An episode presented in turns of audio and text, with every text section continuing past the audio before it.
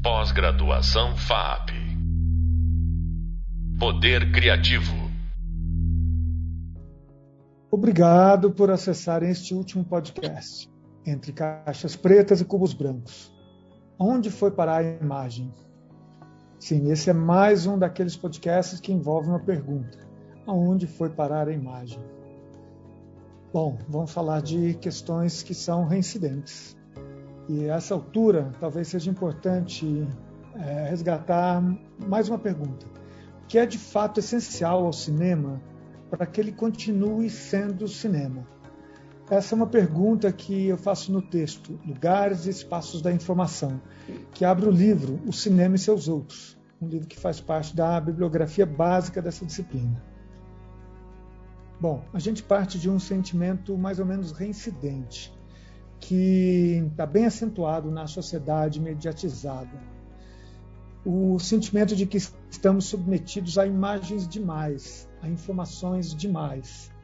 É um questionamento que pode ser mais retórico mesmo, mas que para no ar com uma certa um tipo de insistência. E talvez como resposta para muitos pesquisadores e aficionados do audiovisual, é essencial ao cinema a capacidade de gerar imagens subjetivas, mentais, em formas de devaneios, né, ou de conceitos de virtualidade menos ligados à instrumentalização da produção de imagens. Imagens mentais mesmo. Vamos pensar um pouco mais sobre isso. A cultura da imagem em movimento é uma referência impactante em praticamente todas as formas de, de expressão hoje.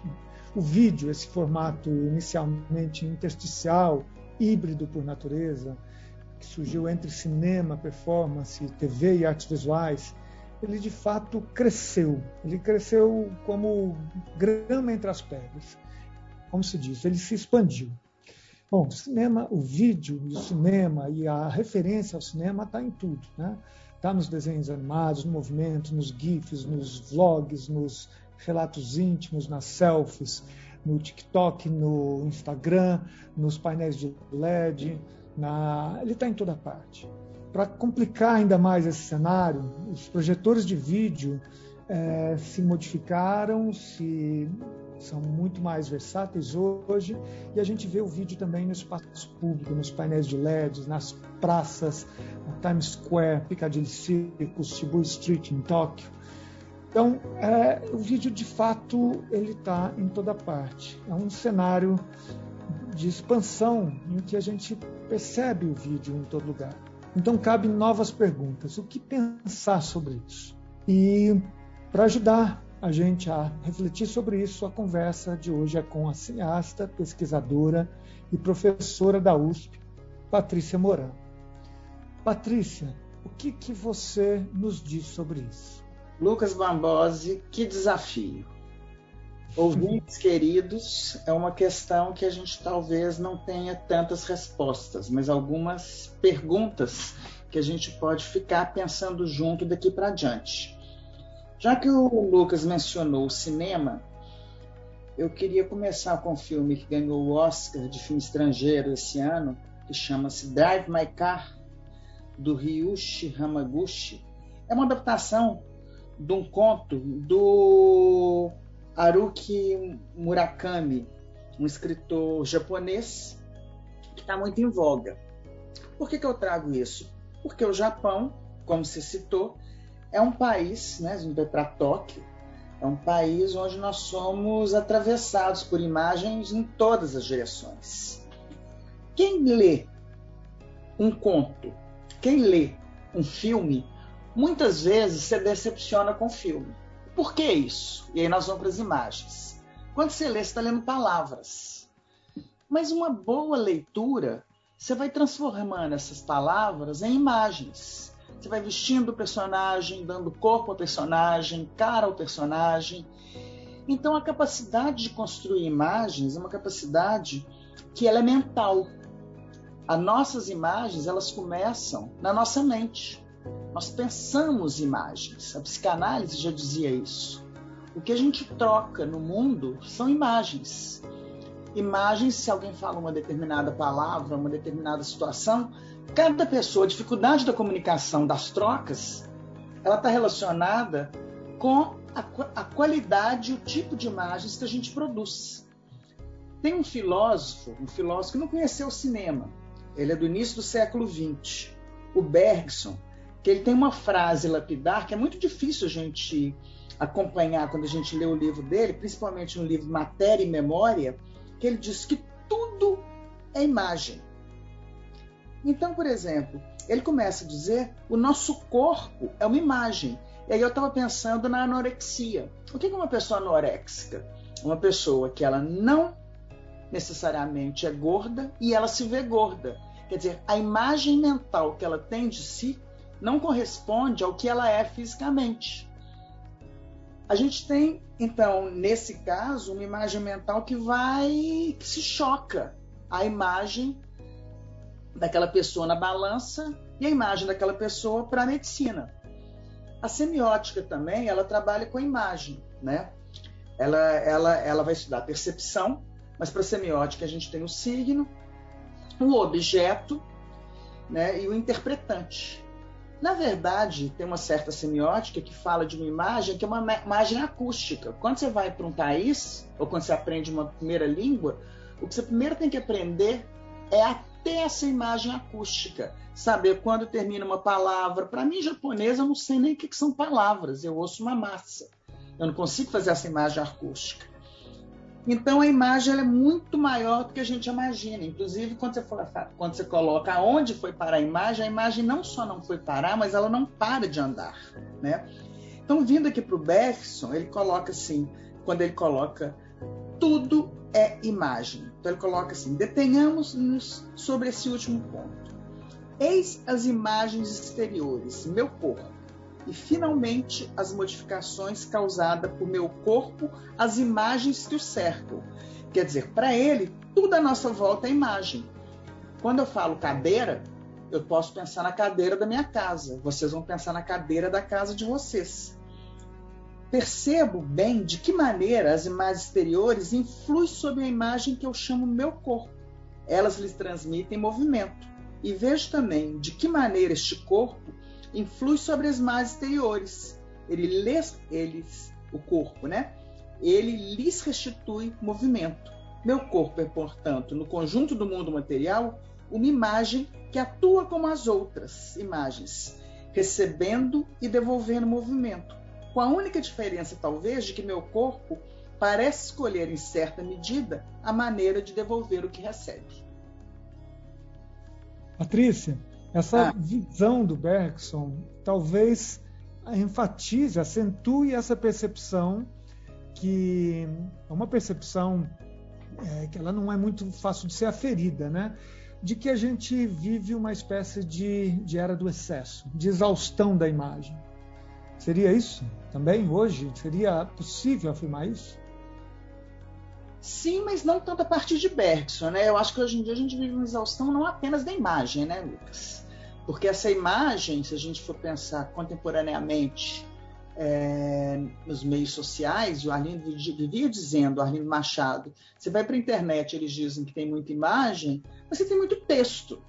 Elas são sustentadas por discurso. Então, o que nós temos é muita informação.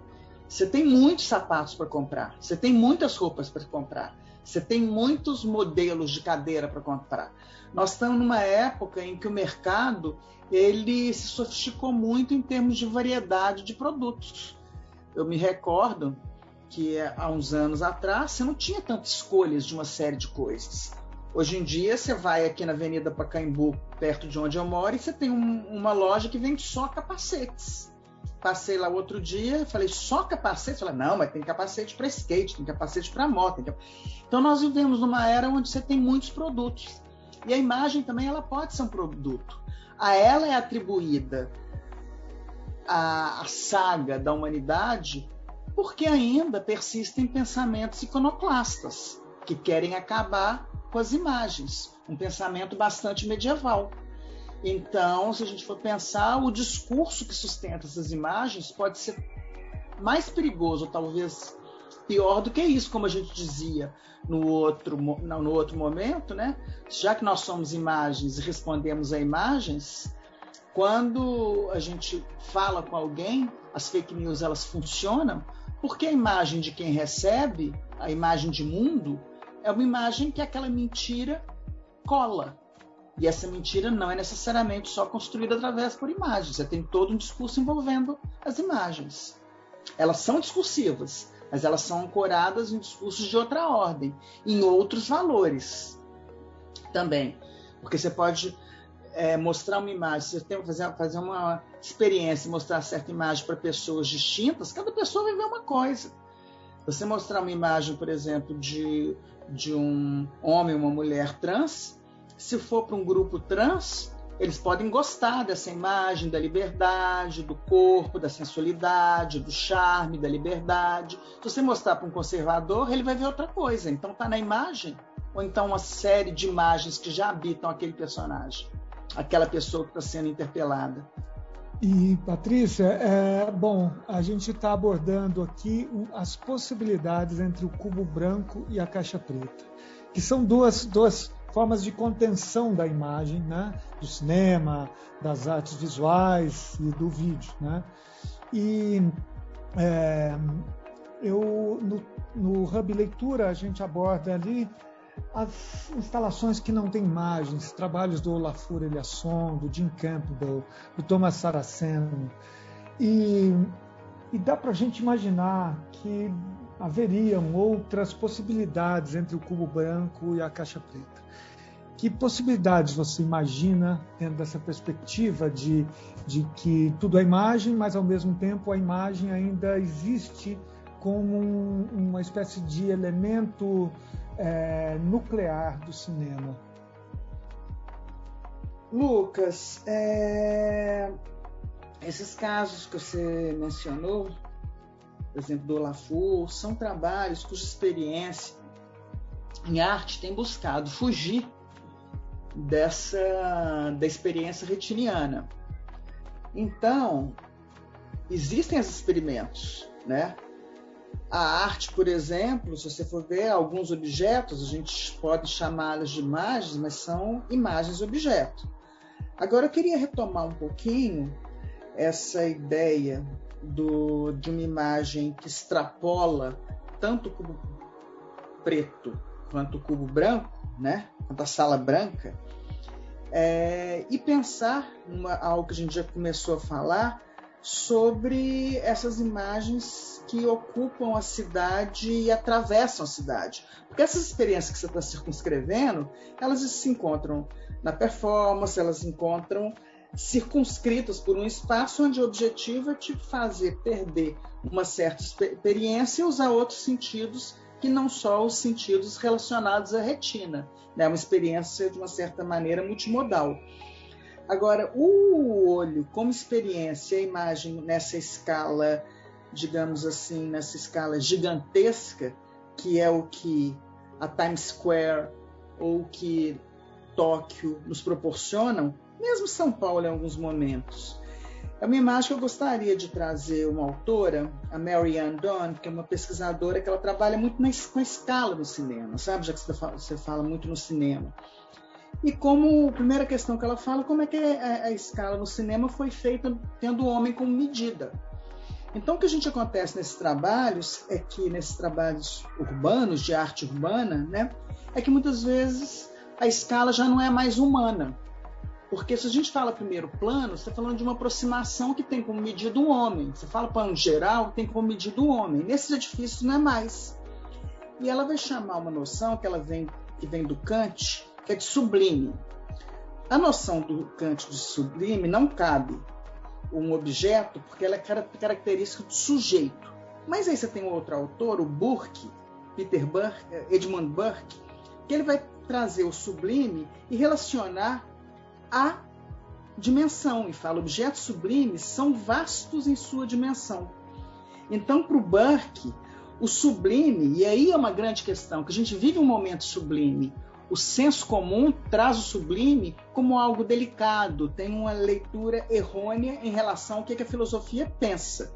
O sublime, então, trazendo Burke, o Edmund Burke, é associado à paixão, admiração, ao terror e a uma dor que se revela prazerosa. Essa substituição da dor pelo prazer, em muitas instâncias, é um fenômeno corporal. Tanto o terror quanto a dor produz uma tensão, contração e uma emoção violenta dos nervos. Por quê? Porque nós, como seres humanos, e aí a gente volta para o Kant, ele pensa, a gente tenta tenta dar conta do mundo a partir da razão. É isso que nós estamos fazendo aqui. Mas quando você tem algo cuja escala supera em muito o humano, a gente não tem medida para isso. E isso causa, ao mesmo tempo, terror e admiração. Um exemplo clássico é incêndio. Tem coisa mais pavorosa do que um incêndio? O World Trade Center. Quantas vezes não vimos aquele avião batendo? Quanto vimos, quantas vezes não vimos aquele prédio caindo? Por quê? Porque aquilo é isso é o sublime, é aquilo que te, que te dá uma ficção, que te deseja estar próximo daquilo. Então, o que a gente tem nesses eventos é algo que é muito complicado e o que a Marianne vai dizer, como que sempre, o cinema sempre tentou, tentou vender a escala. Né? Então você tem telas maiores, você tem experiência maior, o tamanho como algo que faz com que quase você desapareça. A ideia é que você desapareça naquela, né, que você se entregue naquela experiência de tal forma que isso vai. E a gente tem que tomar cuidado do que que nos seduz. Porque muitas vezes essa sedução, eu acho que isso que a gente tem que interrogar. E o que que nos seduz, de novo voltando, é está relacionado a uma série de discursos, uma série de dispositivos, uma série de agenciamentos, uma série de valores que ao longo da nossa vida a gente vai acumulando, sem muitas vezes se questionar de onde vem esse afeto, se aquilo merece mesmo aquela atenção. Então acho que a gente deveria parar e pensar, sabe? Parar e pensar sobre essas situações e sair talvez desse podcast com essas questões. O que me afeta? Como eu me deixo afetar? De que maneira isso está realmente na imagem ou está nas imagens que eu trago o que eu sou? Muito boa essa reflexão, Patrícia, muito boa mesmo, porque ela essa essa pergunta que a gente deve fazer para nós mesmos, né? É, até que ponto esse desejo de sensorialidade nas artes visuais, na, no cinema, ele não, ele não é talvez uma, uma espécie de, de desejo de, de um entretenimento total, né? É, uma espécie de sensorialidade que toma todos os sentidos, né? Para quem sofre, para quem tem sinestesia, a sinestesia não é, um, não é divertida, ela é um sofrimento, né? E você mencionou as Torres Gêmeas, o Stockhausen foi muito criticado quando ele associou essa ideia de, de quase que de uma beleza convulsiva, né? essa ideia de, de do sublime, do êxtase, associada a um, uma tragédia. Né? É, e o cinema investe muito na tragédia, investe muito no trágico, investe muito no, na catástrofe. Né? É, de fato, eu acho que, que isso demanda, eu acho que algum tipo de, de reflexão crítica, né, dos nosso próprios, nossos próprios impulsos, das nossas próprias imagens mentais, não é? É. Não, e voltando aqui para o segundo, já que você gostou, é... não, mas é porque é uma questão, é uma questão que me ocupa muito, sabe? Esse texto da Marianne mudou um pouco minha vida, sabe? É, essa maneira de ver, chama escala e corpo no e para além do cinema, sabe? É no cinema e além dele. e aí ela vai colocar o sublime em uma das primeiras formulações, é conceitualizado como ataque ao olho. Paul Virilho se referiu ao, ao IMAX, né, que aquele IMAX, a proposta é você não sabe onde ele começa e termina. Projetado para resgatar o cinema da proliferação de pequenas telas como uma cirurgia de catarata, que com efeito realiza soldagem do olho pela tecnologia. Quer dizer, o campo visual do filme IMAX sobrepujando o do espectador. É um ataque ao olho excedendo suas capacidades numa pura demonstração do poder imagético. A gente for pensar, as primeiras telinhas de cinema eram pequenas, elas vão crescendo, crescendo, crescendo, até chegar a um ponto, né, como a gente mesmo está colocando, que você está dentro. Então, ele, ele, diz assim, né, e aí completando com Kant, é, ela coloca no texto, né, trata de um prazer que só pode ser produzido por meio de um desvio. E é o desvio que causa a dor preparatória ao prazer. de descobrir o poder e o alcance da razão. Quer dizer, é como se você se, se, se, colocasse num lugar que, na verdade, é uma experiência totalmente mediatizada, né? E aí, o que a gente pode dizer é a gente está sempre sendo mediatizado por, por alguma questão, e, e, e, e o que traz para a gente é uma força, ao mesmo tempo que mostra a inadequação e a fraqueza humana. Porque, como você coloca, o que a gente tem no blockbuster é isso: é violência, é é catástrofe, é tragédia, e é nesse gozo que alimenta essa mídia que pretende o grande público, não outros produtos que têm uma outra natureza de duração, produz uma outra natureza de experiência e não te dá grandes estímulos ou grandes respostas. Bom, eu acho um ótimo momento para a gente é, levantar essas questões, é, seja pelas perguntas ou seja na busca por respostas. Né? É, pensar se a gente deve mesmo ser conivente em, em anexar imagem em todo lugar, em fazer do espaço, de todo espaço, um lugar de imagens. Né? Então, um pouco a, a, pretensão do capital é essa apropriação de todo espaço comum, né? Apropriação de todo de todo o campo de visão, como você mesmo menciona do IMAX, mencionado pelo Pulvirilho. O Pulvirilho, interessante lembrar que ele, ele anteviu um momento em que haveria publicidade no firmamento, em que empresas escreveriam marcas no firmamento. Talvez a gente esteja se aproximando disso com, com as pretensões de, de ocupação desse, desse espaço comum, né? desse espaço, é, a princípio, vazio que é o firmamento. Né? seria um, uma espécie de, de, um absurdo, né? Drones dançando ao som de músicas apocalípticas, coreografias de drones formando marcas, slogans motivacionais, projeções em partículas ionizadas, é, sem necessidade de tela, intrometendo nos espaços aéreos e cooptando toda a nossa percepção, cooptando nossa subjetividade, né? Eu acho que a gente tem que questionar sempre essas intenções e voltar a falar sempre de imagens anteriores, né, das pré-imagens e das imagens interiores. Pensar também numa, no que seria uma espécie de economia das imagens. Eu queria agradecer muito a Patrícia e dizer que a gente chega ao final dessa disciplina. Essa disciplina é, em que eu tive o prazer de conduzir como professor e me despeço de vocês aqui. É, por favor, não deixem de aprofundar os conhecimentos a partir do Hub Leitura e nas bibliografias mencionadas.